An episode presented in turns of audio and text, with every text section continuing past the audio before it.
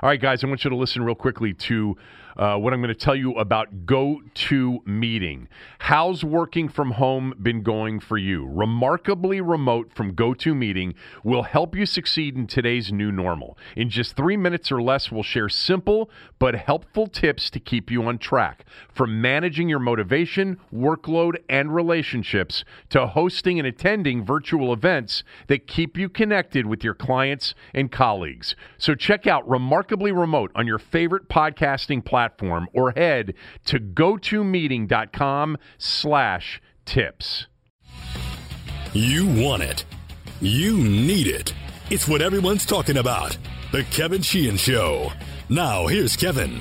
You're listening to The Sports Fix. That's right, Sports Fix Tuesday today. Tommy's on the phone from his home in Frederick, Maryland. I'm in studio. Aaron's at home. Aaron, I think, might be rejoining me soon, Tommy. I think I'm ready to take the leap and have maybe Aaron come in in a mask, maybe. Um, I don't know. I, I, you know, Tommy. Well, you know what, Kevin? What? Kevin, as, long as the numbers keep going up, why not? Which, which numbers are you looking at? Which, num, which numbers are going up? Maryland had, and, and this makes sense if you're doing testing. Maryland yesterday had their highest number of, of cases. Uh, I didn't see that news. I've seen the news of Yeah. the states that have been reopened now for a while, and the numbers based on where they were prior to reopening haven't gone up. In some cases, they've even gone down. You know, Maryland had their highest number of cases, uh, I think, yesterday. is that because we've Uh, got oh, in? sure. Is that because Well, we sure tested more yesterday? It's probably because of testing. I'm sure they're catching more. But that, I mean, that shouldn't make you feel good. That means there's more people walking around there out there with the virus that we didn't know about before. and but it it doesn't make me feel bad ab- about it because that means there are more people that have been walking around the virus that haven't gotten seriously ill. You know that Not means yet. that mean not yet, but that means in in you know perhaps that as we've discussed before, the more people that have actually contracted the virus and haven't gotten ill and maybe even been completely asymptomatic just means that the the lethalness of the virus is you know isn't what they originally thought. I think we know that already. Um, look, we've got states in, in the U.S. right now where they have, the, you know, they, their testing centers are just sitting there waiting for people to come in and get tested. Oh, I know. You know, I know. every- it, it just seems like uh, uh, uh, the decisions to open up, it seems, are mo- and um, you know, are motivated more by economics and fatigue. I think than than actual uh, Science. safety. See, Yeah. you keep saying that, and by the way, I think everybody would prefer, you know, everybody that can afford to prefer um, being safe and healthy versus, you know, going back prematurely. Um, but there isn't necessarily evidence of that in a lot of cases. I mean, I, I just think we, you know, it comes back to the same thing. And I don't want to start this podcast today off with 35 minutes of this. Um, because really, what I'm going to do is I'm just going to go out and try to find me some hydroxychloroquine and a Z pack and some zinc and just take it as a preventative. Um, don't do that, by the way, regardless of who tells you to do that or who tells you he's doing it. Um, You know what? He ain't taking it. Somebody gave him chiclet. I knew I knew Somebody- people are people saying that because as I watched it live as he as he you know sort of very um sort of spontaneously it was not planned I don't think for him to say it and I I kept looking at him like I think this is one of his you know just complete off the cuff stretches of the truth if not outright lies I don't know if I even believe him are people saying that or not Well, yeah, people are saying that. I, I joked on Twitter that somebody gave him chiclets and told it told him it was this. But uh, it was it and- was a and- placebo yeah, and- chiclets. and so you people- don't swallow it; you got to chew it first. yeah. Some people suggested, and this is where he's brilliant. It was a diversion that to take away any uh, concentration on him firing another Uh, inspector general Friday Yeah, afternoon. right. Yeah, So- I know. Everybody yeah, keeps talking about the Friday night, fi- the Friday firings. Um, Yeah. Ye- So, so look, look, look oh, Kevin. Kevin, I'm not saying people shouldn't open up. I'm just saying my gut feeling is what's driving it is fatigue and economics. Uh, and if you want to invite Aaron in there to the studio, uh, have at it. I'm not showing up anytime soon. Um, I don't want you to. You're vulnerable. You know, as you said day one, this thing has this thing is targeting me. It's out to get me. Um, I um, I, I, I, there's no doubt there's a fatigue factor. There is also, you know, an economic factor. There's also a desperation factor. Um, Yeah. I, I I think the the news yesterday from three governors in particular in New York, California, and Texas. Old Governor Andrew Cuomo, who you know has been lauded and complimented so much for the way he's been able to communicate to his state residents uh, since the beginning of this thing, and he's he's a good communicator. There's no doubt about it. And, and look, putting him side by side with Trump as a communicator, I mean, anybody's going to look like a better Listen, communicator. his father was a great. He was a phenomenal communicator. Forget politics. Mario Cuomo was a great, great orator. But you know, Cuomo starts, in my opinion. Yesterday, he said he's he's now encouraging sports teams in New York to reopen without fans, and the quotes uh, were hockey, basketball, baseball, football. Whoever can reopen, we're ready, willing, and able now. I think this is in the best interest of all people, in the best interest of the state of New York. Close quote. Um, California Governor Gavin Newsom, who, correct me if I'm wrong, just two weeks ago said we may not have sports in California until 2021. He said that he's looking to resume sports without fans in the state as early as the first week or so in June. And then Texas Governor Greg Abbott said he's ready to start things at the end of May. And in addition, he went a step further and said, look, Little League Baseball can resume play now with parents watching under social distancing guidelines. I mean, I think over the last week or so, as Florida and Arizona in particular have really legitimately become open to this, you know, some of these states are going to start thinking to themselves, we have been economically beaten down. We can't have this potential revenue going to another state. Can't have it. I know. You're right. Texas on Saturday had their highest rate of new cases with 33 deaths on Saturday from the coronavirus. Where, where where did that daily death rate rank? I'm not sure. Yeah. Sounds pretty. I tell you what, if if 33 people in Texas in one day died from rabies, it'd be a big deal, wouldn't it? died of rabies? Yes. Yes. Uh, it, what, and the relevance of that is what? Well, the point is, don't dismiss it because it's coronavirus and it's a lower number than than what everyone expected. Well, I mean, how many people, dying is it from- typical to die of a heart attack or heart disease on a given day? in Texas? Yeah. They don't they don't have any hearts in Texas, so I don't know. and by the way, we don't get data from Texas because they're a different country. Um, yeah. I, I And don't. by the way, Yeah. in Florida, the other state, uh, the governor there is, is, is hiding is hiding data. The data scientist who designed uh, the uh, COVID nineteen dashboard has been removed from her position because she refused to censor, censor data and manipulate numbers to generate support for reopening, according to what she says. Okay. So I wouldn't trust anything that came out of Florida or Texas. I- I'll tell you what. I- I'll be honest with you. I don't trust anything that's coming out of anybody right now. I, I, I- I really don't. I um, I, you know, one one week we're hearing one thing, the next week we hear another. One week this person's doing a terrific job, the next week he's doing a terrible job. One week, you know, it's ventilators and masks. The next next week it's testing, and now here we are with states that apparently are just sitting there waiting on people to come in and get tested. Apparently, Cuomo now has plenty of tests. Um, so, you know, we, we, we talked about this last week, and I asked you just a simple question. Why is everybody up in arms? Why do we need 330 million tests or, you know, uh, a, a test per person? Well, the answer is we don't. Um, but that doesn't stop people from claiming that it's imperative that we do. I, I don't. I don't really want to have this conversation. This the sports conversation is interesting because to me, all of a sudden the the the desire to open up states, New York in particular, because of all of the outbreaks and it being a hot spot for so long, to me reeks of well, we can't let that revenue go somewhere else. It does. It it, ab- it absolutely does. I mean, it, it, it it's desperation and pressure and uh, hopefulness.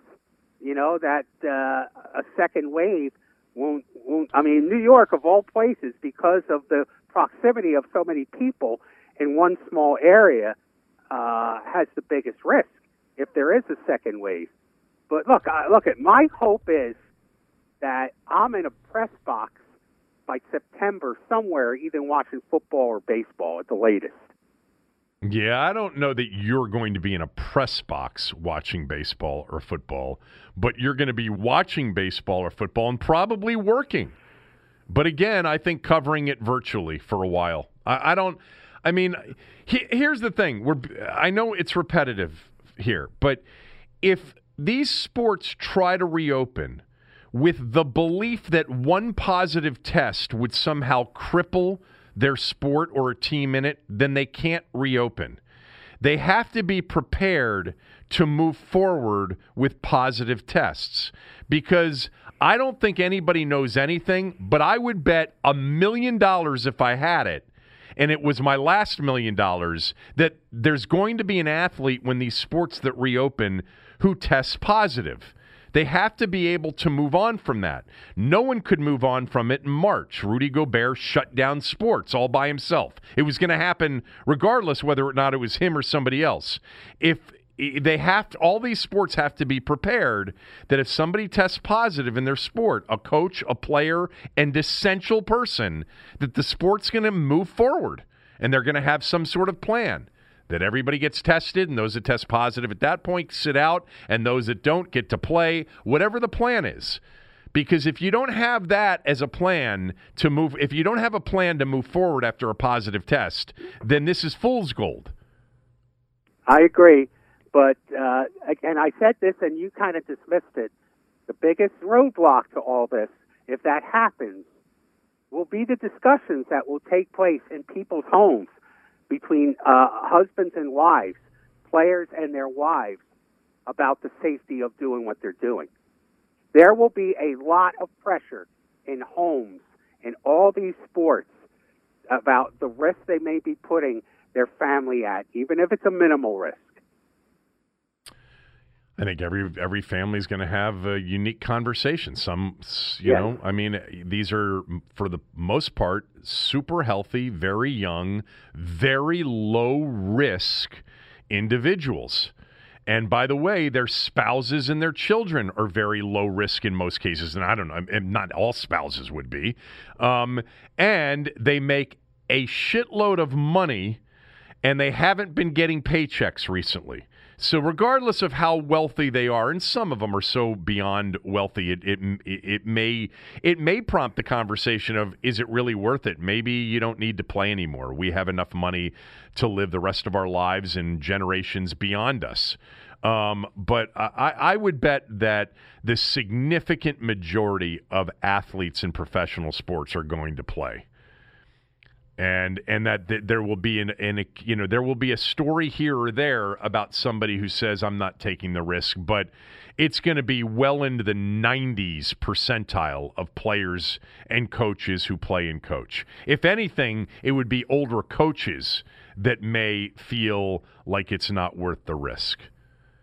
That may be, but then it comes down to of that small group of players, who are the players we're talking about? Yeah, I mean, if it's a huge, if a, if a, if a, if a Mike Trout says, "I'm not putting my family at risk," I mean, he's exactly fits the, the sort of scope where he doesn't need the money to play this year. Right. Well, yeah. anyway, um, let's get to uh, let's get to the last dance. Let's start with that because it'll actually be a nice segue into something else I want to talk about. It it killed it. It's the all time most watched documentary ever on ESPN. I don't know how it ranks to any other documentary on any other network, um, but an average of 5.6 million people watched it throughout its run. By the way, just as an aside, did you see the NASCAR ratings from over the weekend?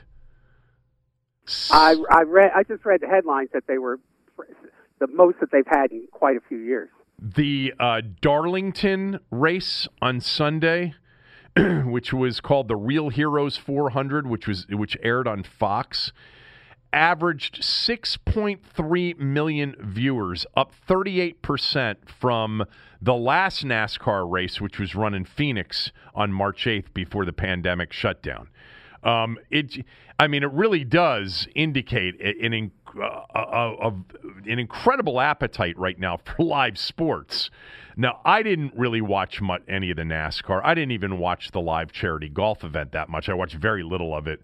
Um, I need real sports. I need real events. I need real competitions. The Darlington one was, but I'm not a NASCAR guy, so it doesn't matter anyway. But uh, I talked about it uh, yesterday for a little bit, um, and and I'll circle back to it with you. But why don't you go first and, and give me sort of you know a couple of your biggest you know and, and most favorite moments from the Last Dance? Well, what's interesting on the Last Dance is uh, it, you know if if if it if it made if it only enhanced Jordan's legacy, and it did obviously I think it reminded everybody uh, who had forgotten how great he is. It elevated Steve Kerr. Steve Kerr's like if, if they were giving Oscars out, Best Supporting Actor, Steve Kerr. That's a good question, I mean, by the way. Who was the best supporting actor in The Last Dance? Um, I mean, Steve Kerr. I mean, I think just, just, I mean, just enhanced his legacy. Uh, and that's without even talking about his post-playing career uh, legacy, which is which will put him in the Hall of Fame. Well, not mentioned, not mentioned once at all during the ten episodes. Yeah. I don't believe there's nothing about Kerr, you, you, know, as a coach or a broadcaster. No, no. Uh, but uh, so that was my impression: is how much Steve Kerr uh, sh- shined, in, in, in, in, particularly in the end, the last couple of, pot, of uh, of episodes talking about his father uh, and and how he was shot and killed, uh, and you know, obviously, you know, I, I was surprised. He he and he said him and Jordan never talk about losing their father. Yeah, I agree. I, that he, that surprised he me. Said it, it, he said it was too, I guess, too painful uh, to share. I actually thought he sort of implied that maybe Jordan didn't even know the history of Steve Kerr's family. Probably, that's probably true. Let's face it. I mean, we we saw that that that Jordan was was pretty focused on Jordan, and and when he was focused on somebody else, it was how can that person help me? yeah, the um, you know, Kerr was definitely over the last you know, I don't know, four episodes, five, six episodes, whatever it was he was a, a really good storyteller. Um, he was involved in a couple of the key moments. Obviously, the the fight that he got in with Michael at practice when Michael came back, him taking the last shot, the story of Kerr. You know, one of the things I think I pointed out yesterday on the podcast is that um, it's a bit of a reach for people who may come out of that thinking that Steve Kerr was like this massive underdog story. You know, I understand that he um, didn't have any scholarships until his senior year in high school, but the scholarship that he did get was to the University of Arizona, which was a basketball powerhouse under Lute Olson yeah. uh, at the time, and he he had a spectacular college career at Arizona. He was a, a for any college basketball fan, you know, during that period of time in the 80s, Steve Kerr had become a household name as a, if you're a college basketball fan. That those teams, those Sean those uh Lute Olson teams, one of them went to the final four that had Kerr and Elliott as sort of the lead guys on that team. You knew who Steve Kerr was. He wasn't an undrafted guy. He was picked in the second round, and back then it was more. I think it was more than seven, more than two rounds in the draft um, back then. Uh, I could be wrong about 1988 or 89, whatever, whatever year he was he was picked. But um, Uh, st- he was not this, you know, out of nowhere guy nobody had ever heard of him underdog story. He was a hell of a college basketball player and must have been a hell of a high school player, even if it was his senior year, to get an offer from Arizona. Yeah, I mean when he said when he said uh, you know I I, I got one college scholarship, I thought he was going to say from some junior college yeah, right. or something like that. I didn't think he'd say Arizona. I think uh, I think Dennis Rodman enhanced his status. He might be the leading. Uh, he might be the the best supporting actor of the series. Well, my mind is Kerr, but uh, Rodman comes close. I mean, I think people have a newfound respect for his ability and uh, have maybe a newfound respect for what an unusual phenomenon he was at that time Yeah. in, in sports, and particularly in the NBA. I mean, to basically go from playing in the in, in the finals to to one night to wrestling in WWE the next. You know, I mean, who does that today? You know, nobody does that. So I think he, his his situation was certainly enhanced.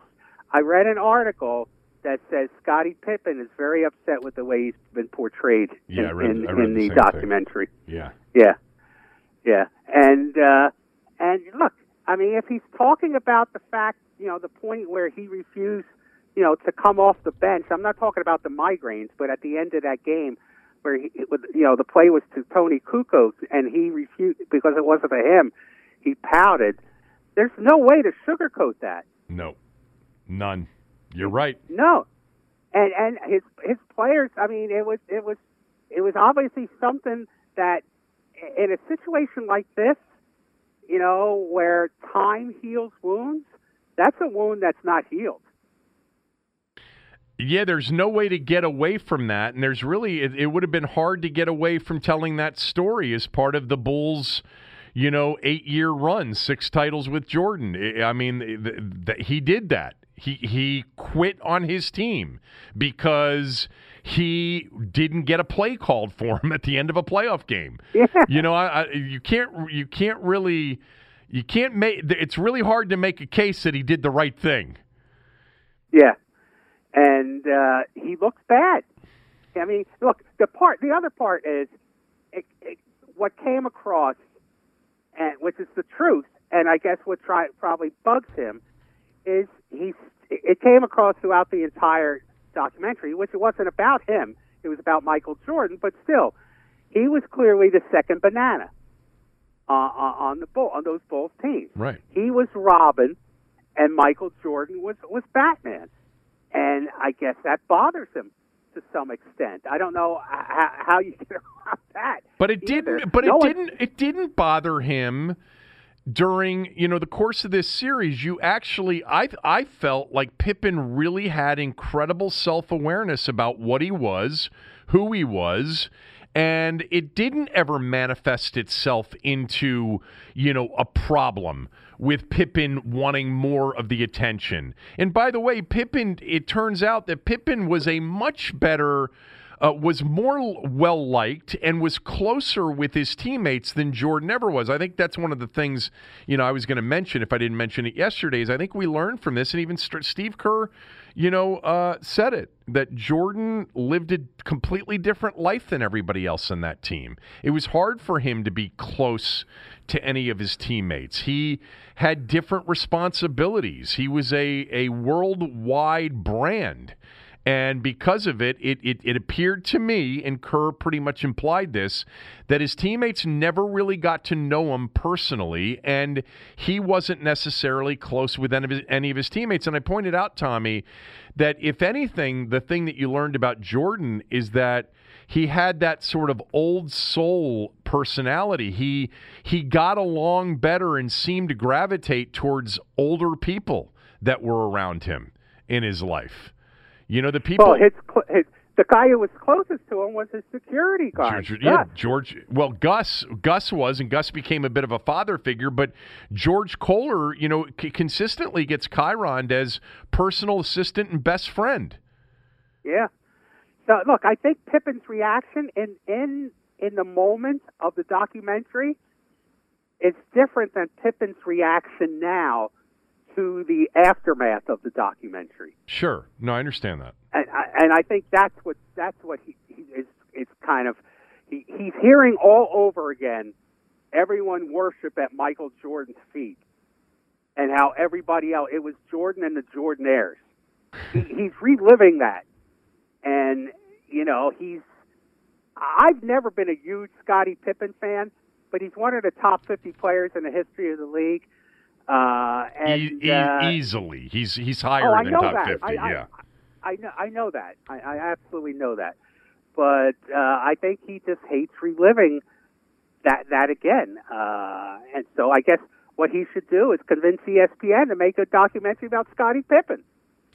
Yeah, I'm surprised. You know, I, I was surprised to read that. I think Jackie MacMullan wrote the story um, about how Pippen is not happy at all, and that Rodman, as part of that story, or at least the story I read, and it could have been a, a follow up story, Rodman's been very much sort of out there defending Pippen Yes, he has. and um and Yeah. that you know and and throughout that's why i'm saying that throughout the series one of the things i think that i got out of it is how well liked and respected Scottie was and how you know remember there was that one episode where Scottie maybe you know when jordan came back and scott you know jordan was really tough on people and Scottie was the guy that went around and said don't worry about it. You know he this is what he does and don't, take it personally. Scottie was the guy that was well liked and by the way Scottie was you know you, you said top 50 and i'm I, i'm not here to I'm, i it's not my point to argue it but Scottie Pippen really is one of the greatest combo offensive and defensive players in one body in NBA history. You know, he really was a great player. But his his legacy, sorry Scottie, you can't leave that part of the story out. You can't. You can't leave that part No. of the story out. It's impossible to leave out the, the part of the story where you quit on people and Cartwright had to address the team and he broke down crying about it and people were really upset with you. But you apologized and you got back into the series. And it's also Yeah. you, you can't rewrite history that you won a title without Jordan because you didn't. You won 55 games, but and then in the in the second year they were struggling and they needed Mike. You know, they didn't win it that year when he came back late in March, but he but he gave him a better chance. I mean, the um, I, And I think he was also reminded about, uh, and I think he doesn't like the, maybe he does, I think he does like it when people feel sorry for him probably. But, uh, the other part of the early day, of the early episodes was what a stupid contract he had. right.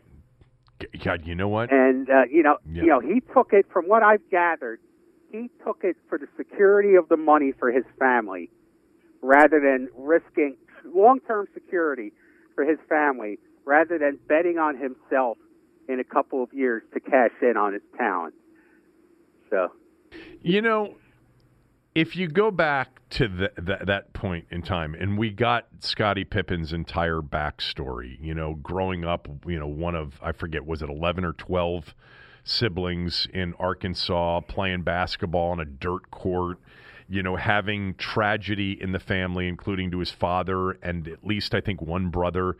Um, and, you know, growing up, you know, very poor you know, it's really hard for anybody to put yourself into his position where he's offered this long term, you know, opportunity at long term financial, um, you know, sort of uh, comfort, you know, for him and his family. And even though what it was in retrospect a bad contract, and Jerry Reinsdorf should have, because it would have happened with a different owner in a different time, that they would have gone to Pippen not selflessly, it would have been selfishly, it would have been a selfish motive because they didn't want to lose him when the contract ran out. But it, most owners would have gone to, to Pippen and said, it- we want to tear this contract up and give you another deal that pays you a lot more money in these final three years of the deal, but keeps you here for another four years beyond that or whatever. Um, but he didn't do that. You know, it, it was, you know, he seemed to be very stuck on this notion of you sign a contract, you you live up to that contract, and when it's over, we'll we'll try to do a new contract. Well, it wasn't in the best interest of the Bulls to to be that short sighted on Pippen's contract. You know, unless you want to say Um, unless you want to say they got the best of the deal and the thing ended, you know, after the 98 season and Pippen never made another dime from them. You know, so the, the, the Bulls got the better of a one sided deal with Scottie Pip, Pip, Pippen and six uh, and six titles. But the the issue with that is maybe there would have been more of a chance to extend the thing. But it's Pippen wasn't the holdup. Pippen wasn't the issue. The issue was Jer- was Jerry Krause and Phil Jackson and Jerry Krause and others in that organization and and Reinsdorf. You know, and he gave that explanation, by the way, as Michael was watching it on his iPad at the end of uh, of episode ten. You know, uh, Reinsdorf explaining that we couldn't keep this team together. We couldn't keep Buechler and Kerr and Rodman and other guys together because they were going to demand too much money. And Michael essentially says that that's bullshit. I would have signed for a year, and a lot of these players to come back and attempt to win a seventh title would have signed for a one year deal as well. I, I that sort of rings now, hollow one, to me too. Yeah, it does. And the one guy he did preface Pippen that was Pippen. Yeah, yeah. The one guy he did preface, and you know they wouldn't have won a title, another title that year, particularly with the Spurs, you know, starting to move up. Uh, making their move that year. They wouldn't have won one without Pippen. Uh, true, but Michael thinks that he would have been able to convince Pippen to come back to try for a seventh at that point. I mean, they would have had to pay him for at least a year, and maybe Pippen would have held out, and they would have had to create a long-term deal with Pippen. Who knows? But yeah, the the, the next year was the first year of the you know Duncan Robinson, you know Spurs, right. and uh, you know in, in that run um, because they took out the Knicks, if you recall, who made it back to the finals um, in in '99. I. I mean, I still think that the biggest takeaway from this series, from this documentary, is how the hell did they let it come to an end? How, in God's name, did Reinsdorf, did Phil Jackson, did Michael Jordan, how did Michael Jordan let it come to an end? He didn't own the team, but he could have gone and said, What are we doing here? Are you serious? I mean, you've got to fire Jerry Krause. And then Phil will come back, and then Scottie will be okay signing a one-year deal, and all of the supporting, you know, players on the roster will be able to get back here, and we'll be able to go for seven. Why would you do this?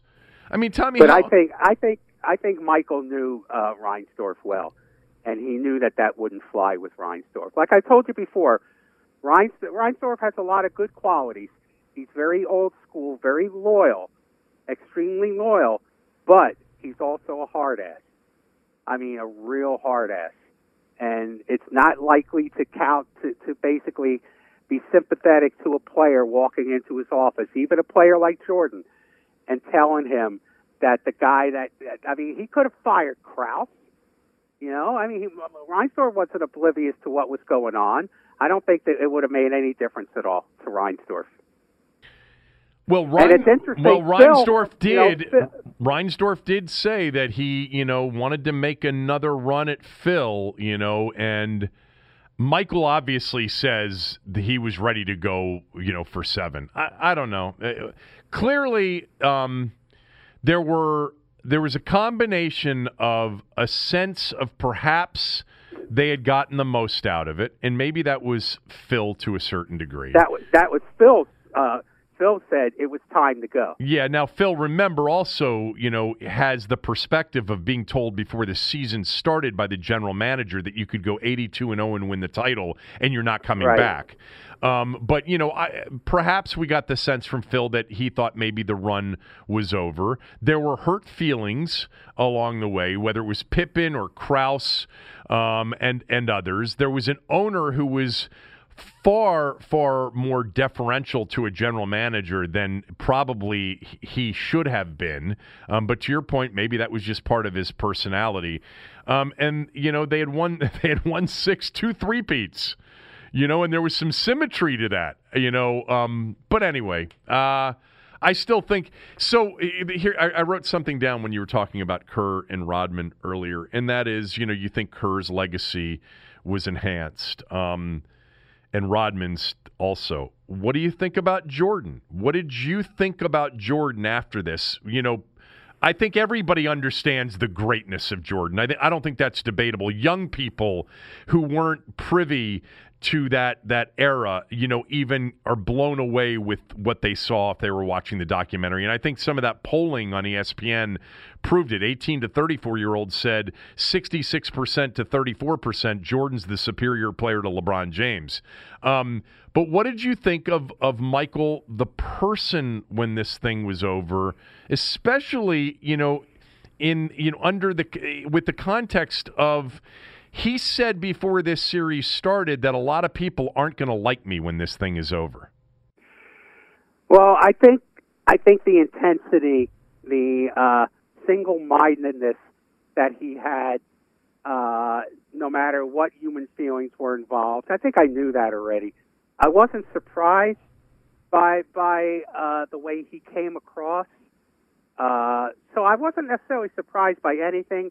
And look, I, I think Jordan deep down, I'd like to think, you know, I mean, because of the way he treated some people, you know, is a good-hearted guy uh, who uh, just has an unbelievable competitive streak about him in in terms of everything. But I think ultimately, Michael wants to do the right. That that's that's where that's where you draw the line. I mean, do they want to do the right thing? You know, is, is that his first move? And I still think when it comes down to it, that's the kind of guy he is. It may get lost uh, behind all the competitiveness and, and bravado, but I think ultimately Jordan, in most situations in his life, wants to do the right thing. Am I? Am I? I agree. I think wrong? I no. I think I agree with you on that. I I, I I I made this list when you were talking earlier about Kerr and saying that he was the biggest winner. He was the you know he he would have won Best Supporting Actor, and I just made the you know the very cliche winners and losers list off of this documentary, and I um the winners to me are, are Jordan number one because I found him to be an even more compelling figure, maybe even a deeper figure than I thought. Um, that you know the, the player that he was, the competitor that he was. You know, there's a lot that we knew going into it. We were reminded of. There's a lot that we didn't know. Um, by the way, there's a really interesting story. Just as an aside, please remind me to get to this when we're done about Jordan his original preference college wise was Maryland, which I did not know that. Um, but we'll get to that in a minute. But Jordan to me came off as. Uh, I I really li- I, I I like Michael Jordan. I think even more, and I think I think he's a um, he, maybe he's a more complex figure than I thought. Not like super complex, but more than I thought. Um, Phil was a winner in all of this. Chuck Daly, to me, was a winner in all of this, and I'll get to that in a moment. Rodman was a winner. And I think Kerr, you're right, you know, came off as very much a winner. The two coaches, Phil Jackson and Chuck Daly in particular, their handling of Dennis Rodman in particular, um, made them, you know, shine in this series. And I, I think I mentioned this to you a week or two ago after one of the episodes. Maybe it was after the Rodman episode um, which was way back at the beginning of this thing, that Dennis Rodman was very lucky in his life to have gotten Chuck Daly and Phil Jackson as his two coaches. You know, he could have ended up in a bad organization with a bad coach or a bad series of coaches that would not have been as empathetic, would not have been as emotionally understanding of his issues, which were, you know, let's face it, mental instability. Um, and and he was he was blessed to have had two guys that really made the effort to understand him and had sort of innately this empathetic part of them. Uh, b- by the way, probably wouldn't have happened if Rodman hadn't been as good as he was, right. you know. Um, but I-, I thought that Phil and Chuck Daly both came out as winners in this thing. And then the losers list Isiah is number one on the list off of this documentary. Um, Reinsdorf and Krause both, Krause in particular, comes off, but they both in tandem shut this thing down essentially. And then, Tommy, you know who I think maybe the biggest loser of this documentary was? LeBron James. Because Michael Jordan's legacy was enhanced to a level that I don't even think anybody could have imagined that it would have gone. And he was introduced to a generation that has absolutely believed for a while now that LeBron James is the greatest player in the history of the game. And they don't necessarily, they're not convinced of that anymore.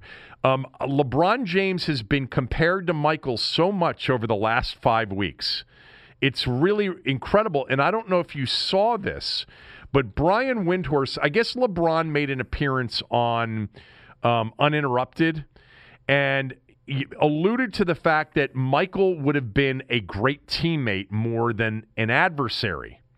And so Brian Windhorst wrote about it and tweeted it out and wrote As people compare and argue about their legacies, LeBron James says he's envisioned Michael Jordan as a teammate, not an adversary and he wrote a story about that. LeBron retweeted the Windhorst story and wrote the following no, I didn't say I envisioned MJ as a teammate, not an adversary.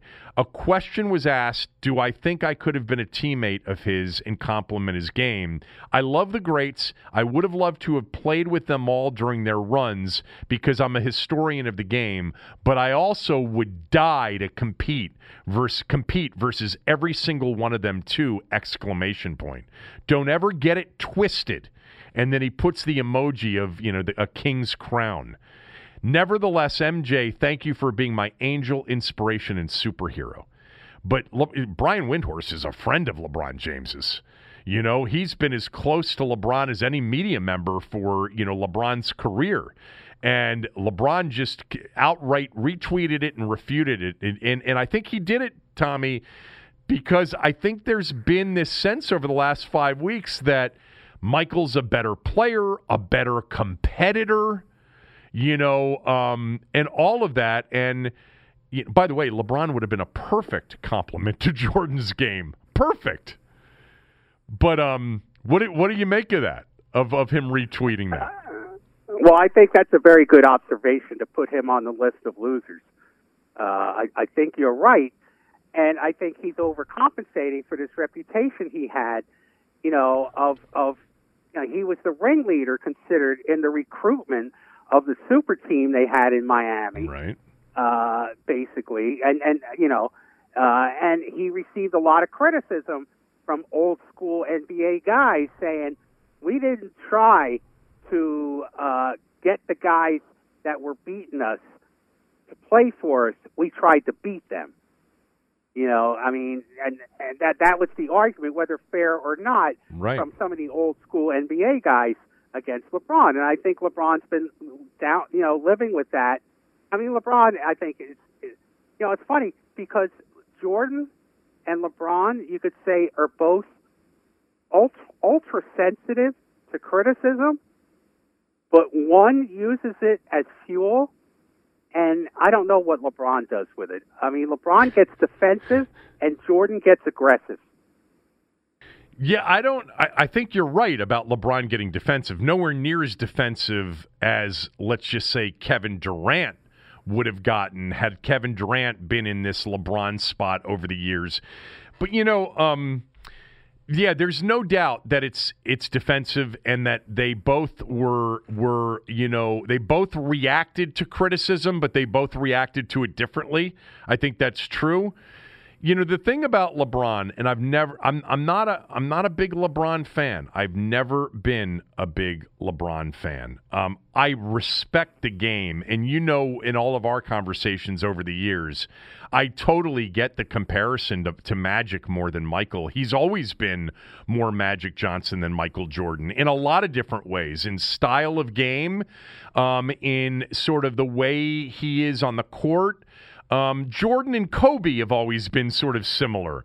Uh, Ma- Magic, LeBron's always been more similar to Magic. But anyway, um, LeBron has something else. Jordan wasn't winning titles in his first seven or eight years, or whatever, however long it took, seven years, and he was losing to great teams, the Pistons teams but Jordan was carrying his team in a similar way to w- the way LeBron was was carrying his team, but there was one big difference. LeBron seemed to shrink through that first half of his career when he wasn't in a front running position. You know, there is all of the examples we can go through, whether it was that series that they lost to Boston when he was in Cleveland, where he basically, you know, went completely AWOL in one of those games. I think it was game uh, game game five or game six when he barely even shot like he took 12 shots from the floor or whatever it was there was the series in miami when they played dirk in dallas in the finals and he literally at the end of game three was hiding in the corner. Didn't didn't want any part of the ball on key possessions. It was like a hot potato. Like LeBron went through this period in his career. He really did where there was like an anxiety issue. You know, th- that's not imagined. We all witnessed it.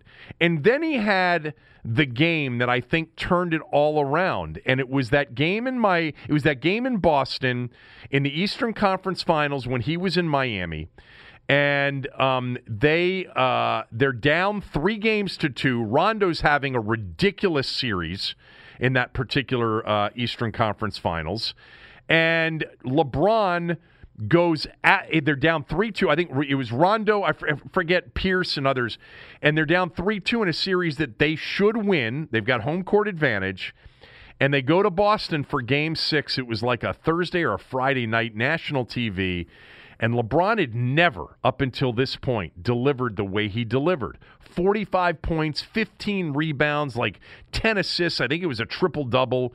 And they won that game and they went on to win game seven. And then they got that first title against OKC with the Heat. And, you know, he's had great moments and great clutch moments since. I mean, even though I think Kyrie Irving sort of won that game seven at Golden State, he was brilliant in game five and game six. So Jordan never once, never once was questioned about his ability to deliver with the game on a line on the line. Never once. No, no, and, and never once. And again, when I talk about what their differences in reactions would be, aggressive versus defensive, Jordan, I mean, Jordan's reaction was always like, like I had to describe it, uh, kind of like a fighter. You know, Jordan. Whenever anyone would suggest publicly that you know there was that that Jordan wasn't the best or that somebody was as good as him, he would react with disdain and and you could argue, you know, no regard at all for what people thought of what he said or that person. Where I think LeBron, you know, reacts defensively and probably thinks of all considerations and how he'll come across and what you know. I just think that their reaction to the same thing it illustrates the difference in in clutch moments. Yeah, you know, I mean, Jordan's reaction with you know is is basically I mean, you know, Le- Le- LeBron's just just different. They're just different guys. You know, I mean, totally look, different LeBron, guys. Yeah, look, LeBron. I think LeBron is a good guy, and I think his first uh, move uh, for almost everything is to do the right thing. Uh, but you know me, I've always. I mean, I, I'm in the Wilt Chamberlain camp, a greatest of, of all time. But I think Jordan put a lot of distance between some distance between himself and LeBron in that argument after this because of this documentary. You know, the the other big difference between the two, and I know this is era driven, probably. Um, LeBron runs his team. LeBron is basically owner, general manager, coach, and star player of the teams that he's been on. Michael Jordan was told after Doug Collins was fired, his favorite coach, and that Phil Jackson had been hired. That would never happen with LeBron, ever. And again, I, I understand the difference in eras. You know, where we LeBron essentially ushered in the I'm going to play general manager slash owner and put together my team, and they're going to allow me to do this. Basically, it's just a completely different set them. And by the way, I don't really care. I don't love it. I, you know, I like teams staying the same. I like you know you know trying to beat them rather than join them. I didn't love the Durant move from OKC to Golden State, even though I, I acknowledge Durant's a great player. And I acknowledge that LeBron's a great player, and LeBron's got three titles, and he's been in nine championships. But he was also able to put together these teams, including the one he's on right now that had a chance to win a title this year. You know, so Yeah. um, you know that that's a big difference, a huge difference. Like if Jordan, if, if imagine Jordan and his contemporaries being in this era, we would have seen, we would have seen Michael, Patrick, and Barkley on one team. Yes. Yeah. That would have been a. By the way, that- I just put together a pretty good, you know, group. We need a point guard. Maybe we'll we'll see if Stockton wants to come. I think we can get Stockton because Stock, you know, Barkley's going to be our forward. Jordan's going to be our, our two guard. Stockton's our point guard, and you know we'll get Patrick his first title. I mean, ridiculous, but that's what would have happened. Um, You know, th- th- this other thing, I-, I kept thinking throughout the documentary, and and let's do this with Kerr here in particular, is the post-playing careers of Jordan and Kerr. right. Steve Kerr killed him. Yeah. I mean, Jordan's Jordan's uh, career as an owner of the Charlotte Bobcats has has been invisible at at best, uh, disappointing at worst. And I, I, given how competitive he is, I would think you would think that this must eat him alive. How can he live with it? How can he live with all that losing? Uh, Do they have to hide his players from him so he doesn't go down and beat them? I mean, this is the guy. I mean, he he comes across so competitive that, I mean, literally, I don't know how he could keep his sanity and be the owner of that franchise.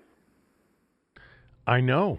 I mean, but I had Buck on the radio show um, two weeks ago, I think, and he's he and Phil are doing a podcast together, and Yes. they're, and they're and they're telling stories about the Jordan era in Washington. And by the way, as an aside, I don't think I said this. I couldn't have cared less if uh, this story was not about Jordan in Washington. It was a story about Jordan's Bulls, you know, and a Right. story about the Bulls. I didn't care that we didn't get any of the Washington stuff.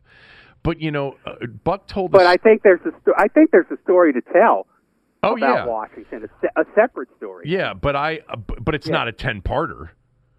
No. Um, but the um, Buck Buck told the story of you know being on flights and you know you know coming off a loss, and Jordan at one point was so angry and so frustrated with his teammates and everything that he went to the back of the plane and hung out with the older guys. You know, which by the way was a a constant theme during this thing. Just to come back to it briefly, Jordan, I think you know, I think what it says to me, Tommy, is there was actually a maturity about him um, because older people tend to be, and maybe it was about being around older people who weren't going to sort of revere him.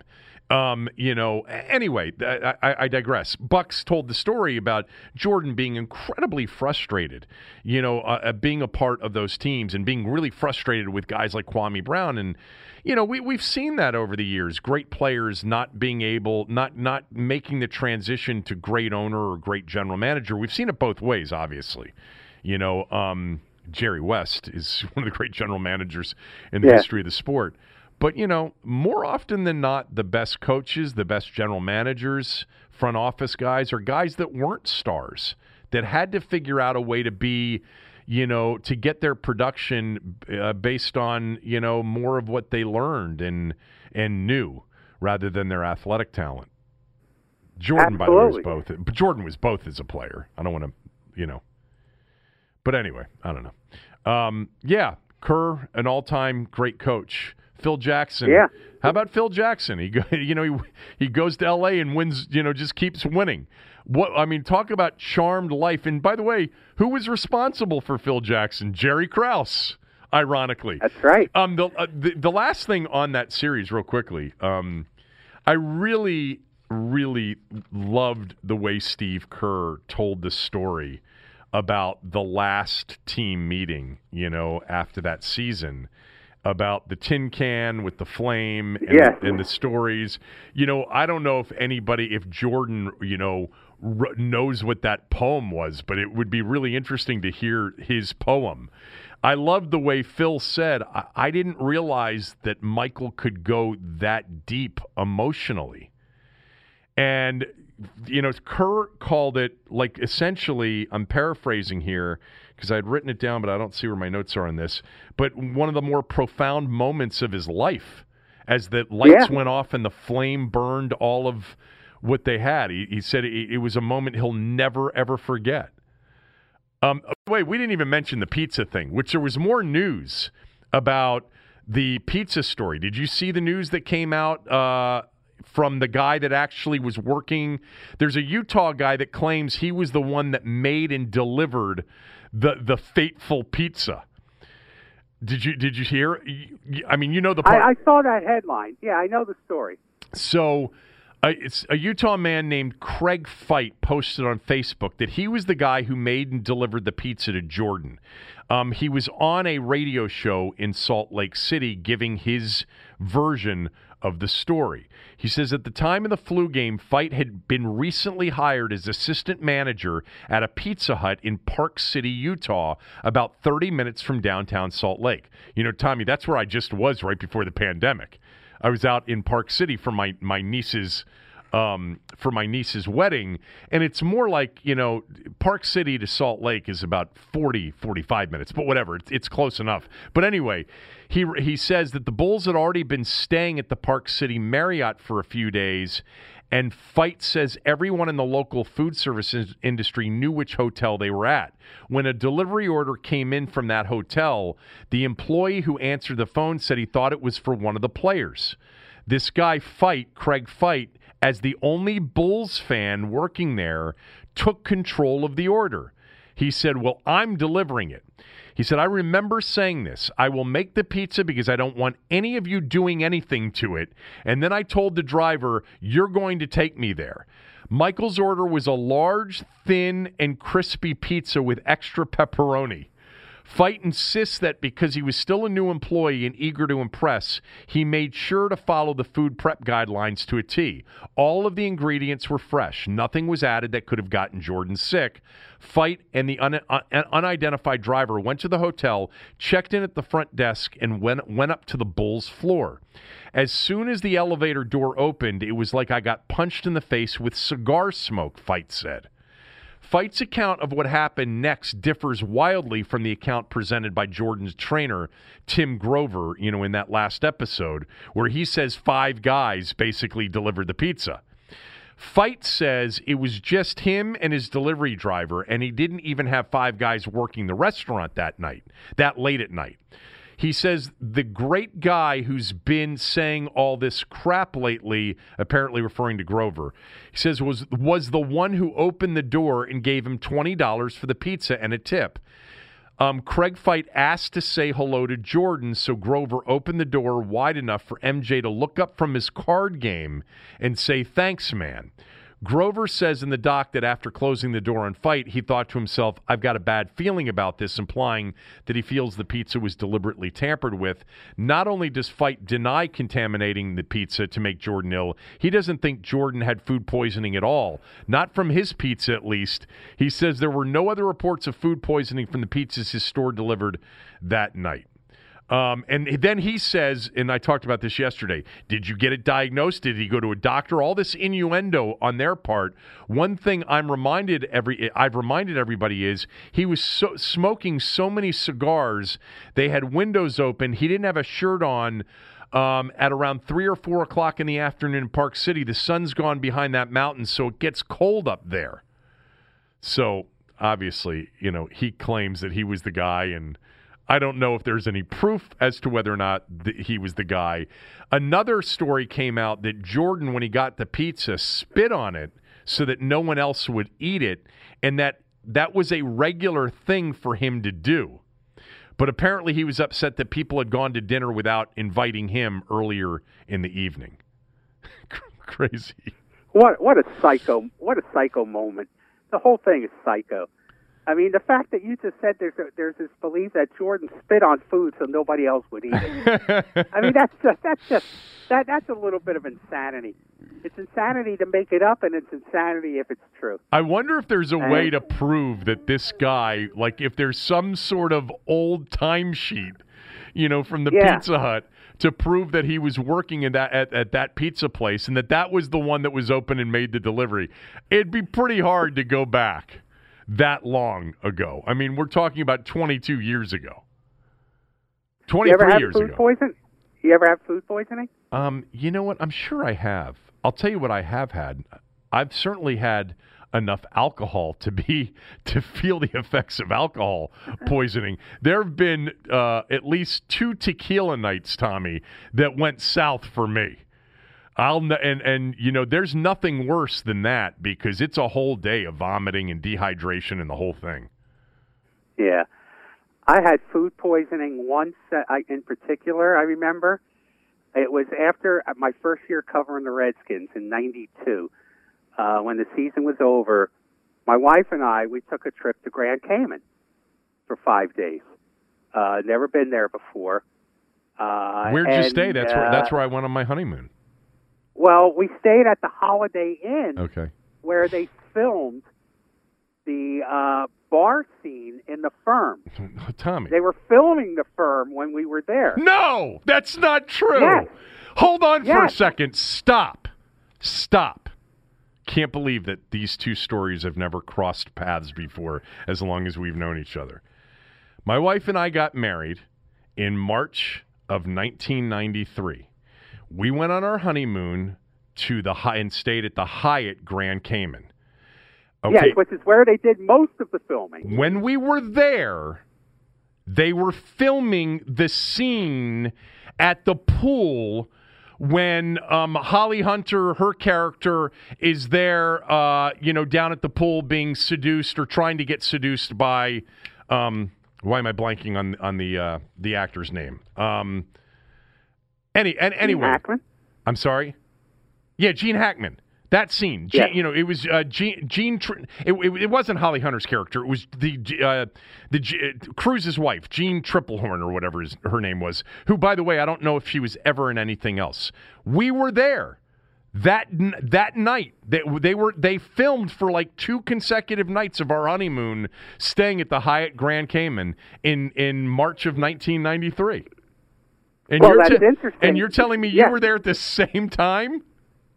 Well, I don't know if it's the same time because when I was there, Well, it had to be they were- pretty close. they were well, it was pretty close because they were filming the the the the, the scene where Cruise is is you know Gene Hackman and Cruise are sitting in an outdoor bar with a couple of girls that Hackman set him up with. Oh, right. and That's Cruise shows no interest in the one girl and goes down to the beach. That was filmed at the Holiday Inn where I was staying, got it. where my wife and I. And that's an earlier scene in the movie too. Yes, yes, yeah. So we were if we if we weren't there at the same time, we were pretty close. Yeah, I can't imagine that they did multiple trips to the Caymans. Although, again, I mean, Hackman was in both scenes. Cruise was not in the scene at the Hyatt. The the actor, it, it was. I'm pretty sure, if I recall, it was Hackman. It was the woman who played Cruise's wife. I think her name was Jane or Jean Tripplehorn or something like that. She never did anything else, I don't think.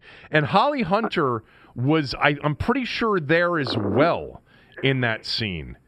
Um, and she was definitely more well known. I mean, Holly Hunter, I think, really made a name for herself in that movie Broadcast News, which was Right. probably five, six years before that. That was mid to late 80s.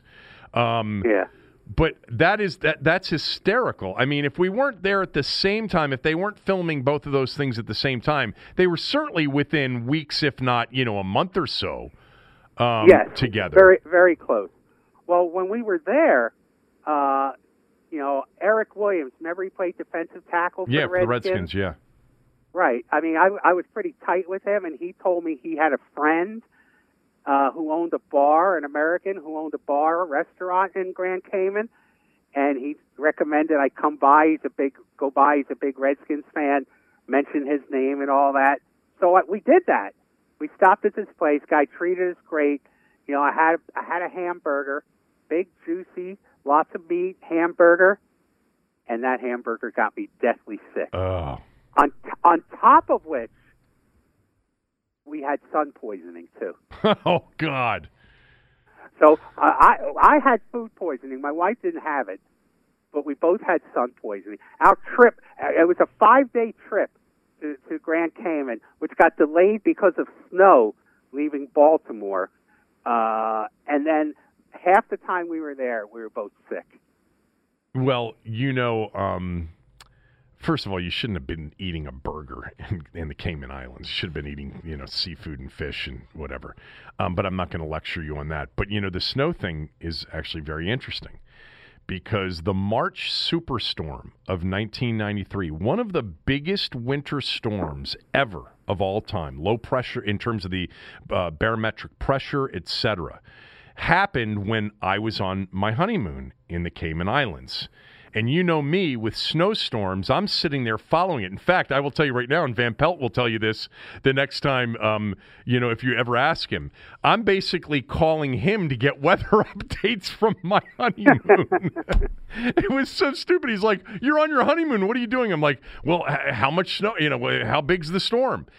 So maybe we were there sort of at the at the same time or really close to one another because maybe the snowstorm that delayed you coming out of Baltimore was that superstorm of March 93 do you remember the month that you went I think it was. I think we were closer to the end of February since it was after football season, okay well and it wasn't that was March storm. that was like March I want to say it was March 13th 1993 it's it's anybody that follows like weather like I do, that's one of the biggest storms, East Coast storms ever in history.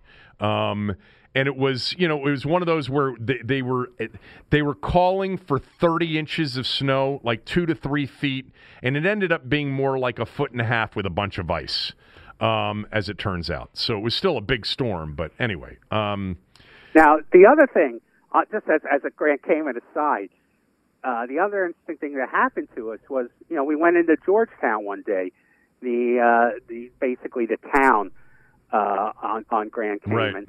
and uh, I'm walking around a store, and I hear a voice behind me saying, "So you took a vacation too, huh?" And I turn around, and it's Terry Orr, the Redskins tight end oh, yeah. he, he had come in off a cruise ship that had docked for the day in Grand Cayman, and he recognized me. So that was pretty bizarre. Did you did you go in the submarine that they have at Grand Cayman? Nah, I don't remember going in a submarine. They had submarine rides. They literally had a submarine that you could go down in, and you know look around uh, uh, under the ocean. Uh, it was very cool. It was the highlight of the trip for us, the submarine ride. You know, um, it's so funny. First of all, did Terry was it Terry Orr who went to jail for something? Yeah, What, what did Yeah, he he go? To, what did he go to jail? What did he go to jail for? some kind of some kind of financial thing. I'm not sure what it was. Um, you know, a recent trip, and I say recent, I don't know, it was four or five years ago, maybe to the Bahamas. Um, I. Uh, I forget where we were. I think we were in a restaurant, and I look at this dude, and he's looking back at me, and it was Lorenzo Alexander. So we ended up chatting for like 20 minutes um, in in the Bahamas. But um, who, by the way, truly in the last in the in the era of Snyder, I'm not sure there was a nicer Redskin than Lorenzo Alexander. Seriously. Um, but back to the the the food poisoning. Uh, two things. One, the, the, I, I'm I'm sure I've had food poisoning before. I, look, growing up when we grew up, I mean, you had to probably anytime you got the stomach flu. I bet half the time it was food poisoning because I don't think that the standards for food prep were the same back then that they were, you know, that they are today.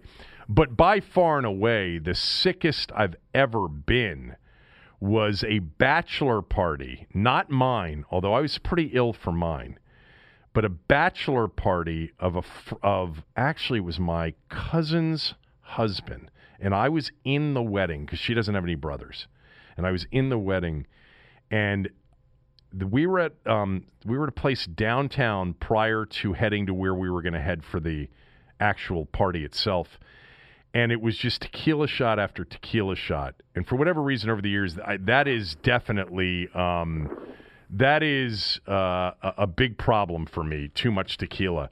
Tommy, the only thing I remember is the next morning waking up on the kitchen floor of the restaurant. It's like 5 a.m. Having absolutely no recollection of how I got there. I don't know why I am telling this story, but that's the sickest I've ever been. It was for a day and a half that I was ill after that. And to, so much to the point where I was legitimately dehydrated and almost needed to go to the hospital. And I'm sure many of you out there listening have had similar experiences, and some of you haven't. And and by the way, good on you. But no matter what the situation was or how it happened, if Jordan had been throwing up, I believe that portion of the story. I just don't know what you know what caused it. I, I, think the story is a weird story to begin with because if Grover were so convinced that it was food poisoning, why wasn't there ever some sort of follow up investigation? Why wasn't there an attempt to identify, you know, uh, what would have been? I don't know. That that's a crime. You can't intentionally try to, to poison somebody. Um, but uh, but if but Jordan's that game that he had that night after being physically ill for as long as he was all night all day is amazing. Because any, yes. anybody that's ever been sick that way and almost everybody has it's much different than a cold you know or a sore throat. When you're vomiting and you're you know you're basic you have no energy. None when that thing is over. You're well, because, so physically you, weak. Yeah you used it all throwing up. Yeah your your body used all its energy. so the fact that he had that game that night is truly one of the great games of all time by an individual uh, player. And absolutely. So he so netting it all out, Jordan's on the winners list. By the way, in talking about LeBron, I saw that you tweeted out this Doc Rivers statement that LeBron would have been the greatest NFL player of all time at any position he had picked in football. That's ridiculous. Isn't that absurd? that that's so ridiculous. I mean, why would he feel the need to say that? I mean, talk about overcompensating. I yep. mean, better than Jim Brown at running back, better than Reggie White at defensive end. Jerry Rice. You know, better. Yeah, I mean, this is absurd. Lawrence Taylor. I mean, my God. You know, I said this morning when I when I read that, um, I had forgotten that that he was a good high school football player. You know, and Urban Meyer apparently said that he would have been Urban Meyer way back in the day when he was recruiting him for Notre Dame uh, essentially, you know, watched watched him play football and said, "This guy's going to be an eventual NFL Hall of Famer if he wants to play football." But everybody knew that basketball, you know, was his thing. So I don't like. I'm not going to debate people um, talking about what you know, especially Urban Meyer more than Doc Rivers, about him potentially being a great football player, or a great football talent. We know that basketball players, you know, if they choose football, end up more times than not be, being really good football players.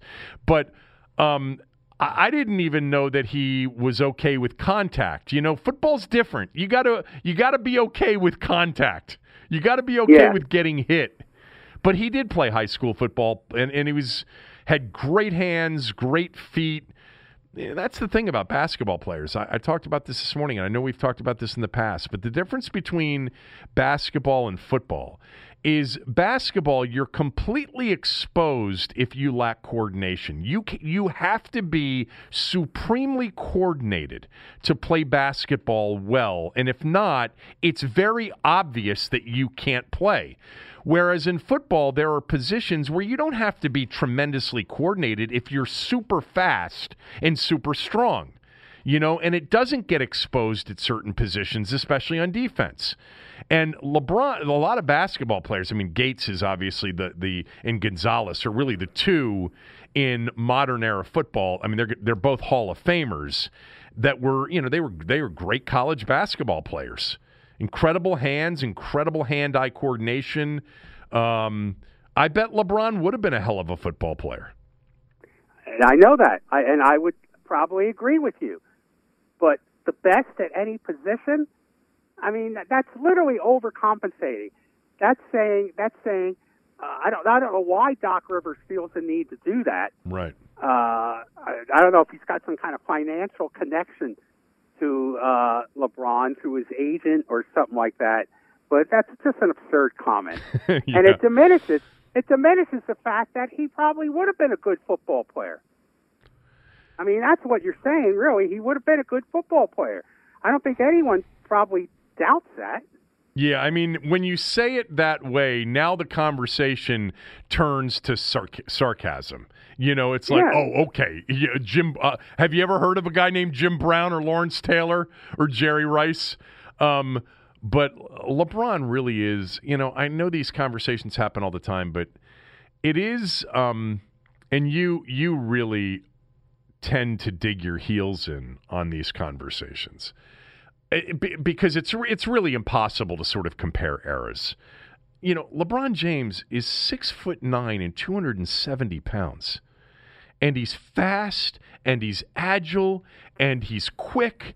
And you know, Michael Jordan, who I consider to be the greatest player of all time, was six six two oh five. You know, and I, I mean, I, I, when we've had these conversations in the past, I've always said to you, if you take the era that I loved, the 80s, you know, into the 90s too, but the 80s is really the era that I loved.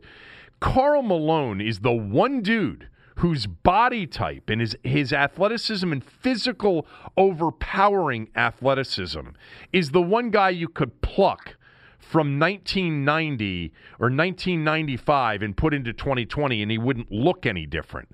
Everybody else would look a little bit different. But Kevin, the game today, physicality doesn't matter. Uh, it does. You're wrong about that. Oh It- no, uh, no, no! It's it, it, it's it's more it's less relevant now than it was then. I mean, being big and strong is not necessarily an asset in, in today's basketball. Yes, it is. You're just trying to say you can separate the great shooters and the distant shooters from the guys that can't be stopped going to the rim because they're so big, No, strong, and, point- and skilled. My point is, What's your point? if you're use if you're using that as a difference maker, I don't think it's a fair difference maker. Just because it, just because you think that evolution is on steroids and everyone's so much bigger and stronger now than they were years ago, I don't think that makes any difference literally in the style of the game and at the outcome of of of of, of players. Okay, let me let me let me go to to another. Then I'll then I'll I'll debate you on this. Today's players are more skilled than yesterday's players. Forget about the athleticism. Forget about the training, the diet, and the evolution, the physical evolution of, of, of their bodies. They're more skilled than in the past. And by the way, there were super skilled players in the past, but there are more players with more skills today. If the if the most important skill is shooting the ball, yes. It, you know what? It's not just shooting the ball; it's handling the ball. I mean, I understand what Pete Maravich was. I know what Isiah Thomas was, and I and I know a lot of those players and their skills would totally translate. And there's more skill that would translate 25, 30, 35 years later than physical athleticism. I understand that. But I've given you the thing that, that's upset you in the past. But I've watched these 1960s games, you know, on NBA TV before. I'm sorry. I, I in watching Jerry West, I, he just doesn't have anywhere near the skill level that the players of today. He was a bad ball handler with his offhand compared to today's players. In part because he didn't really have to use it that much because there wasn't great defense. The defense was played at a distance. I've watched some of these games from the 60s. I, I'm not saying that Wilton and, and, and Russell um, and that Cousy wasn't a wizard. West West is really the one that sticks out to me, Tommy, more than anyone else, because West is considered a top 15 player of all time, top 20 worst case. And I've watched some of those lot, you know, the way they aired on ABC in the 60s championship games, and I'm like, my God, he wouldn't be able to beat anybody off the dribble in today's game. I would disagree with you. I know you that. would. I would absolutely disagree with you about that. I'm looking for it right now because Jerry West's vertical leap was legendary. it was higher than most than, than a number of players playing today. And uh, okay, I'm well now you're getting well now you're it. getting into the athleticism. I, I was focused on the skill part of our conversation. I, Jerry West, I know, was a phenomenal scorer, and you can see that he can shoot and that he can get to spots and make shots and get buckets. I'm telling you, in today's game, with his skill level from back then, I think he would have had the ball ripped from him consistently. I, Do you know that Jerry West in a playoff series against the Baltimore Bullets how many did he average? averaged 46.3 points per game? I know. Yeah. I don't think he could do it today. I don't think there's any chance against a, a, a good defend uh, a decent defender in the NBA that he could do it today. I don't think he could do it at the college level today. But anyway, Okay, I can't find it. um, let me uh, tell everybody real quickly about Roman. If you were to guess on average how many days people in the U.S. have to wait to see a doctor, what would you say? A week, maybe?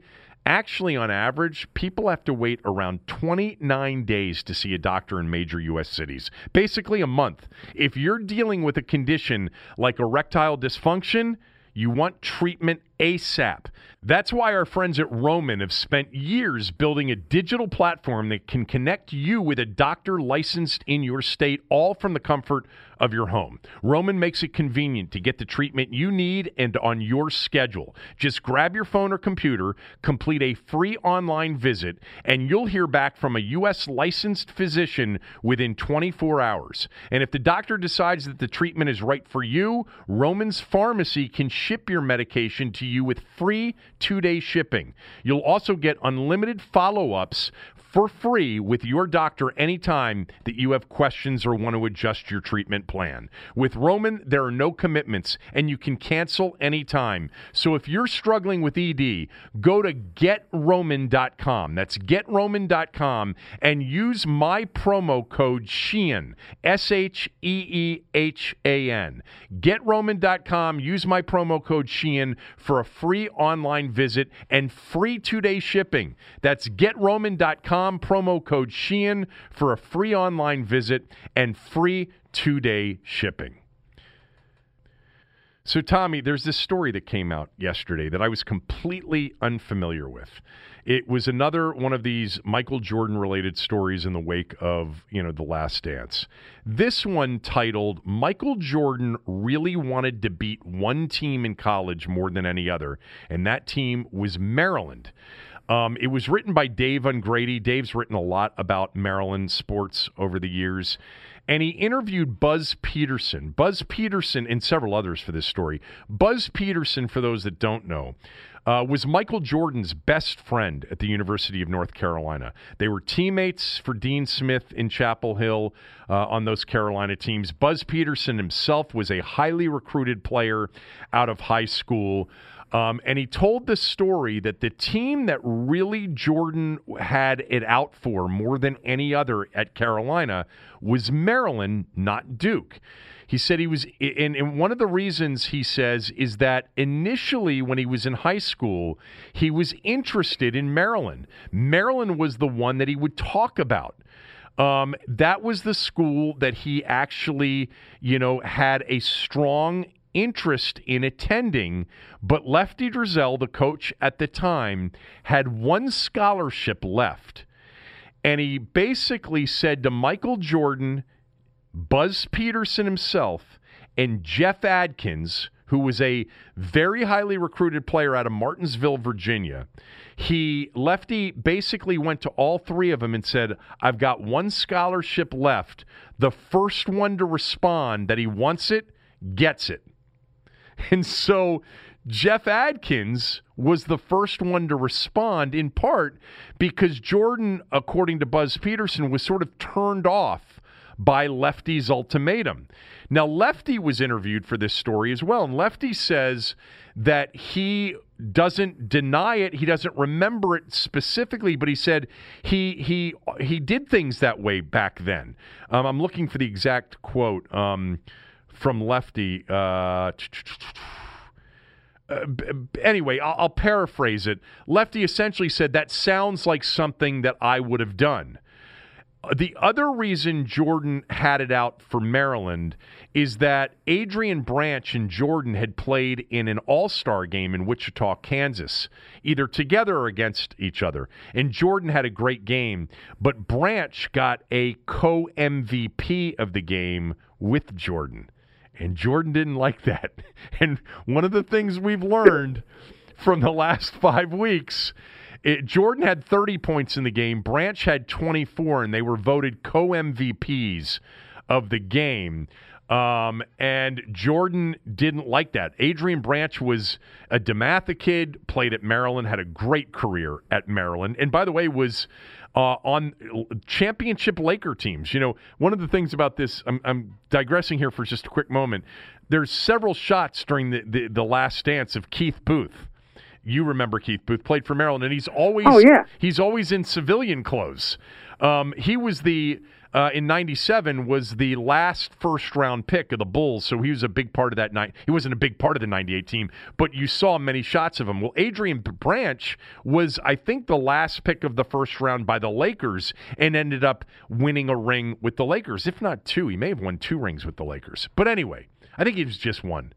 Um, but anyway, um, Jordan had it out for Branch after that. You know, when when Jordan didn't get the MVP by himself, um, Peterson said he was hot about that. Michael was always looking for something to get an edge, to get motivated about.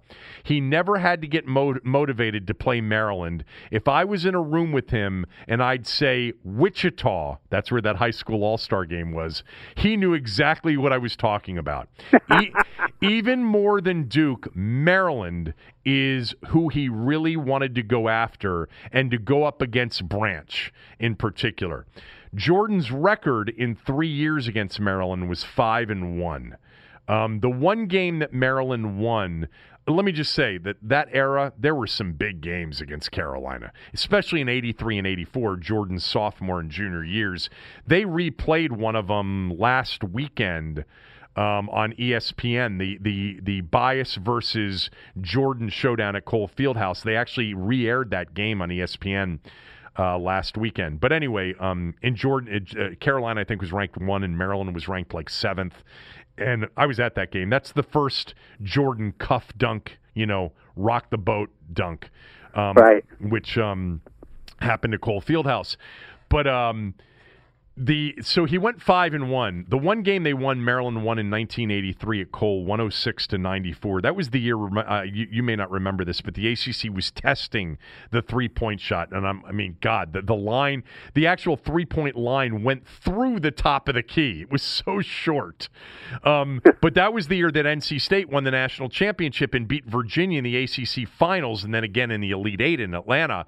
And um, it, you'll see the the ACC games back there with this ridiculously short three point line. Anyway, Maryland won that game. Every other, or a lot of the other games were super close. You know, I think you remember this, but for those that don't remember, North Carolina was basically everybody's rival in ACC basketball in this in in the 80s and, and 90s. Before Duke became Duke, Carolina was Duke. You know, and, and Carolina was the team that everybody shot for. And Carolina Duke was a big rivalry, but Maryland had a big rivalry with North Carolina as well. And they had legendary games against one another, you know, and it was a legendary coaching matchup, Lefty Driesell and Dean Smith. Oh, but, yeah. But Dean always got the better of it. I mean, always. I mean, I, I remember specifically in Carmichael, they had a big lead with a minute to go, blew it, lost by one, you know, against Jordan's team. But the game that is legendary in Maryland circles was a loss at Carmichael in Chapel Hill against Jordan's Carolina teams. So one of the five wins for North Carolina. Maryland's down one with 10 seconds to go, and Lefty puts his son, Chuck Driesell, into the game. I think you know this story. Chuck did, did not was was at the end of the bench.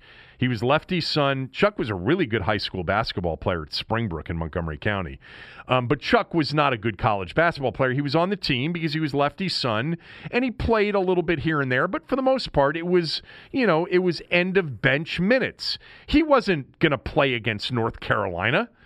And Lefty put Chuck into the game at the end of the game and called the play for his son to take the last shot to beat Carolina.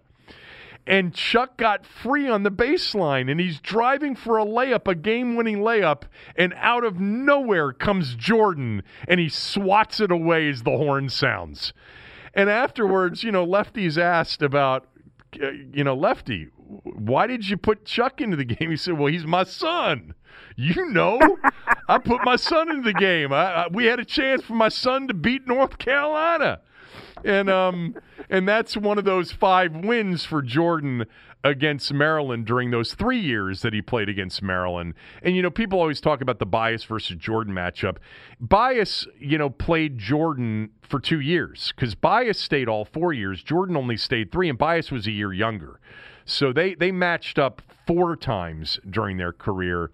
Um, not uh, and then Bias, you know, the, the, the second, the first two Bias was a freshman, and, and Bias was very raw as a freshman. His sophomore year, as he got better, you know, he still wasn't the Bias you saw as a junior or a senior when he was the two-time ACC Player of the Year and the National Player of the Year. Um, Jordan never faced the best of Bias. He didn't. He, Jordan was gone um, you know, his after his junior year, which was Bias's sophomore year, Bias Bias is a junior and a senior was unstoppable as a college player. At the end of his sophomore year, when they won the ACC tournament, he was pretty much unstoppable. That was a matchup that we were anticipating in 1984, which was Jordan's final year. Um, when uh, was a potential Maryland North Carolina ACC final, but Duke upset North Carolina and Maryland ended up beating Duke in Lefty's first and only, you know, ACC tournament uh, title. But um, I thought that was interesting. I, I had never heard that story that Jordan A had an interest in Maryland, but Lefty basically put it on the table with Buzz Peterson, Jeff Adkins, and Michael Jordan and said, first one to respond, yes, gets the scholarship. And that Jordan had it out for Maryland more than any other school that he played in the ACC you know, Jeff Adkins was a good, you know, he was a good college basketball player, but, you know, and he started prop I would say he started two of his four years, maybe three, but he was all he was on good teams with Branch and Bias and Ben Coleman and Keith Gatlin and Herman Veal. He and Jeff Baxter. He was on good teams. He was very much a role player on those teams. And Buzz Peterson was a good college player at Carolina. Obviously, none of them turned in to Jordan. Um, but I thought, wow, that, yeah, two, two players that Maryland nearly got could have changed the course of history for basketball at the school. Michael Jordan and and Moses Malone. Oh, and Moses Malone. Yeah, of course, of course. The other one. Well, it, when you know, still to this day, when Lefty talks about Moses, if you didn't know, you would think Moses actually went to Maryland and played for him because he'll always say, "Well, when I had Moses." Well, he had Moses for one day of classes, and yeah, then that was it. Yeah, and then uh, you know, and he told us this. You know, he was the one that is that advised him to take the deal with the Utah Stars of the ABA. But the only thing Lefty advised is tell him you want a million dollars a year because they were only offering like three hundred thousand or whatever it was. and uh, and then Lefty, I think, connected him with um, the agent, and, and the rest is history. Uh, th- that is really the. That's one of the great what ifs in um, in Maryland sports history, if not college basketball history, is if Moses had come to Maryland and played uh, you know, he would have been the best. He would have been a dominant, dominant center in college basketball at a time when centers were truly a factor in the sport. Yes. You know, and Lefty never got that Final Four, but he, I, I feel pretty confident that with Moses and, you know, Moses would have gotten there with John Lucas and Brad Davis and Mo Howard. Um, they would have gotten to at least one Final Four. Um, I think so. Yeah and maybe a national championship. Um, two more things before we run for the day. First of all, this Cody Latimer story. Um, the Redskins signed Cody Latimer as a free agent you know, during free agency, and Latimer appeared in a Colorado court yesterday on multiple felony charges stemming from an incident early Saturday morning. Um, the incident, uh, according to News 9 in Denver, Latimer, another, uh, according to the police report, Latimer and another card player. There was a poker game going on. Got into a heated argument during uh, this poker game at the home of Roderick English, who told police that Latimer is his best friend. English said he separated the two men in an argument and ordered everybody to leave his apartment. According to the police report, there were about seven or eight people in the apartment. English then told police that both he and Latimer had been drinking and that Latimer returned to English's apartment 30 minutes after leaving. He was agitated, angry. He blamed English for the initial confrontation during the poker game. At that point, English told police that Latimer pulled out a handgun from his hoodie, waved it around, not directly at English or his girlfriend friend, but according to the police report, Latimer, Latimer said that he was going to kill everybody. The situation de escalated when Latimer emptied the magazine and cleared the chamber of his gun, but the peace didn't last long as Latimer later fired two shots near English, who responded by pinning Latimer against the wall. Latimer retaliated by hitting English on the top of his head with a gun. English fell, but continued to hold Latimer and again pinned him up against the wall. The fight ended after Latimer told English to calm down. Um, the so Latimer's telling his uh, supposed best friend to calm down after he's already fired two shots near him. Now here's the interesting twist to the story. Latimer's attorney, Harvey Steinberg, told the court yesterday that he had been contacted by law enforcement concerning an investigation of a sexual assault of Latimer's four year old son that was allegedly perpetrated by one of the individuals at the poker game. Steinberg told the court that the allegations concerning the shooting incident occurred at the same time and location as the alleged sexual assault.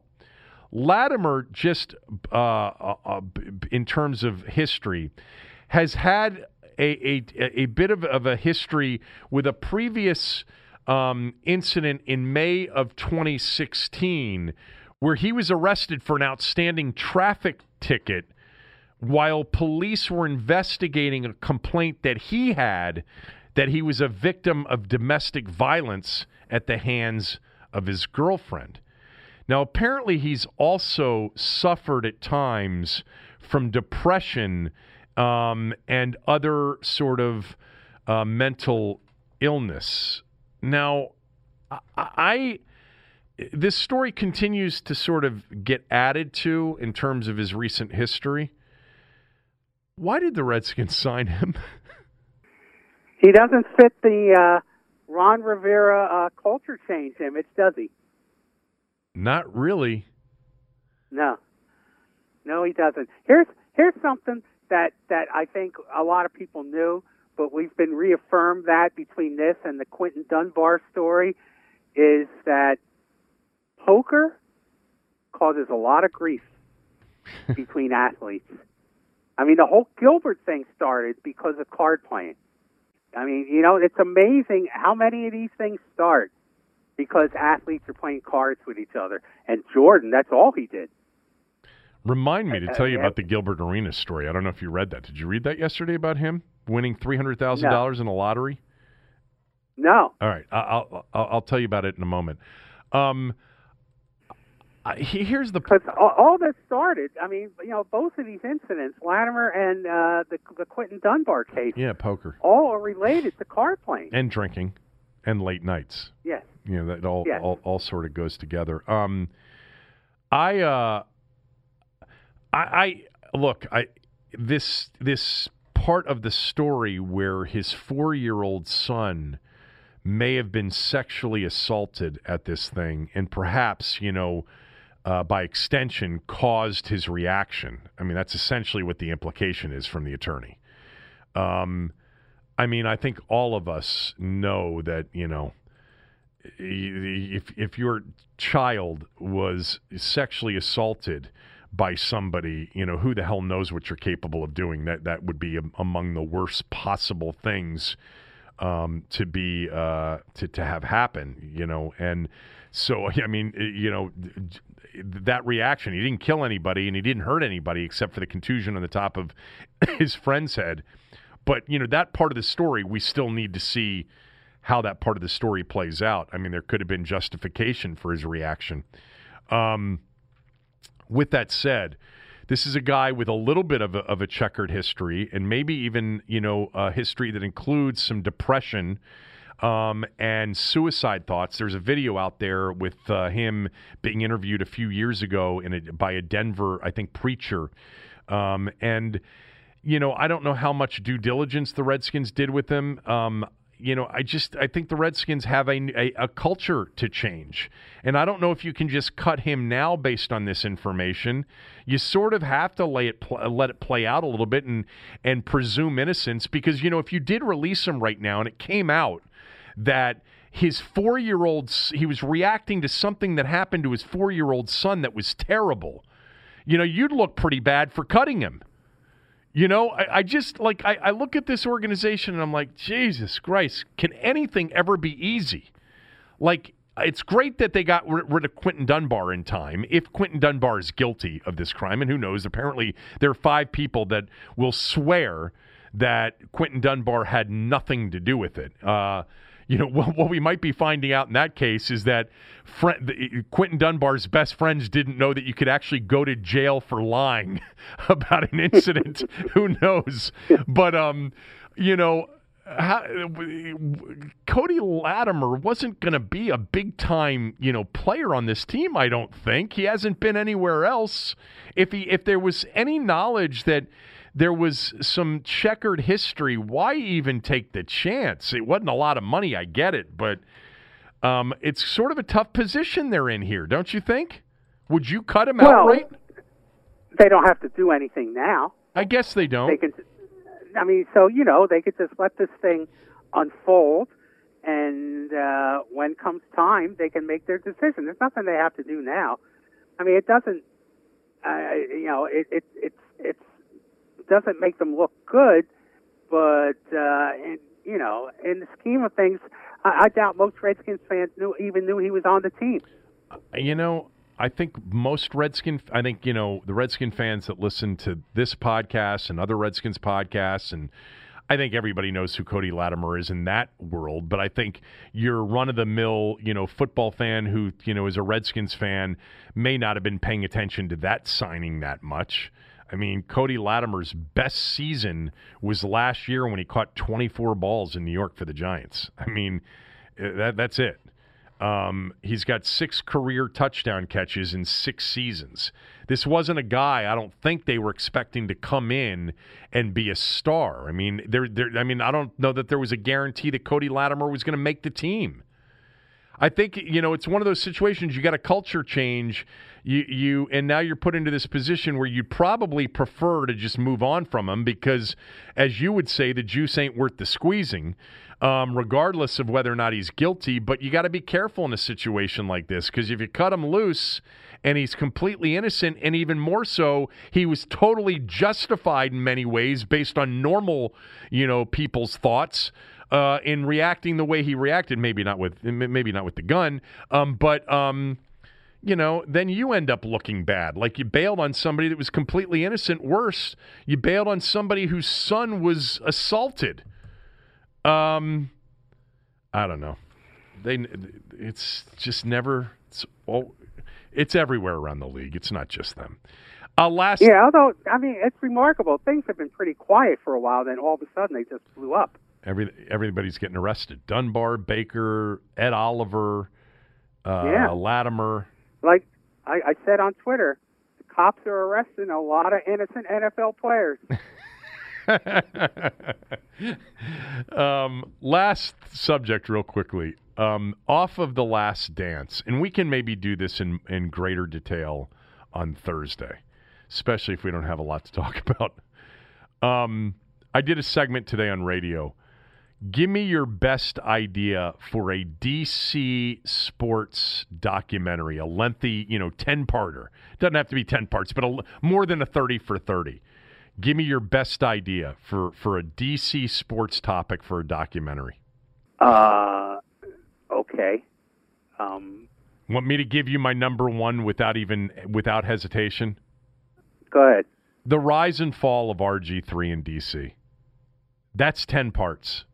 That is the build up to trading for him, the build up to drafting him, the um, first mini camp where you and I were both there, and he was letting the planes pass, which impressed the hell out of you. Um, the shock and awe. I mean, the New Orleans shock and awe game is one episode. You know, the the Baltimore injury and the Cleveland game that followed it is another episode. The Seattle game could be two episodes. You know, what what happened, you know, after the injury and in the offseason of 2013 is is multiple episodes. The all in for week 1 and then throughout the 2013 season. This is a 10-part documentary, the meteoric rise of Robert Griffin III in Washington and then the immediate fall of Griffin in Washington would not only be interesting to Redskin fans and be, by the way, trust me on this, people, very revealing. There are so many stories you've never heard. I mean, and it would have. I mean, it, I would be interested if everybody, you know, told the truth, and if everybody revealed all of the stories that people like you and I have heard for years behind the scenes from various people that sometimes could have been exaggerated and they could have even been false for all we know.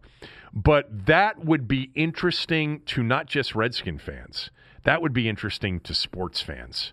That would be a documentary that would get a lot of run, I think, because he that year he had in 2012 was amazing and it caught the sports world, you know, was was paying attention. You know, and I, I think that would be a phenomenal documentary. Look, I don't think it would be a ten-parter. I think that that's a bit much. Uh, I think it's a documentary that's going to wind up getting made by somebody, but I don't think it would be a ten-parter. Uh, there's one that's near and dear to my heart that I know most people aren't going to be interested in, but I think the return of baseball to Washington D.C. from uh, basically it's a 10 year process. Uh, that includes the story of the Boston Red Sox as well.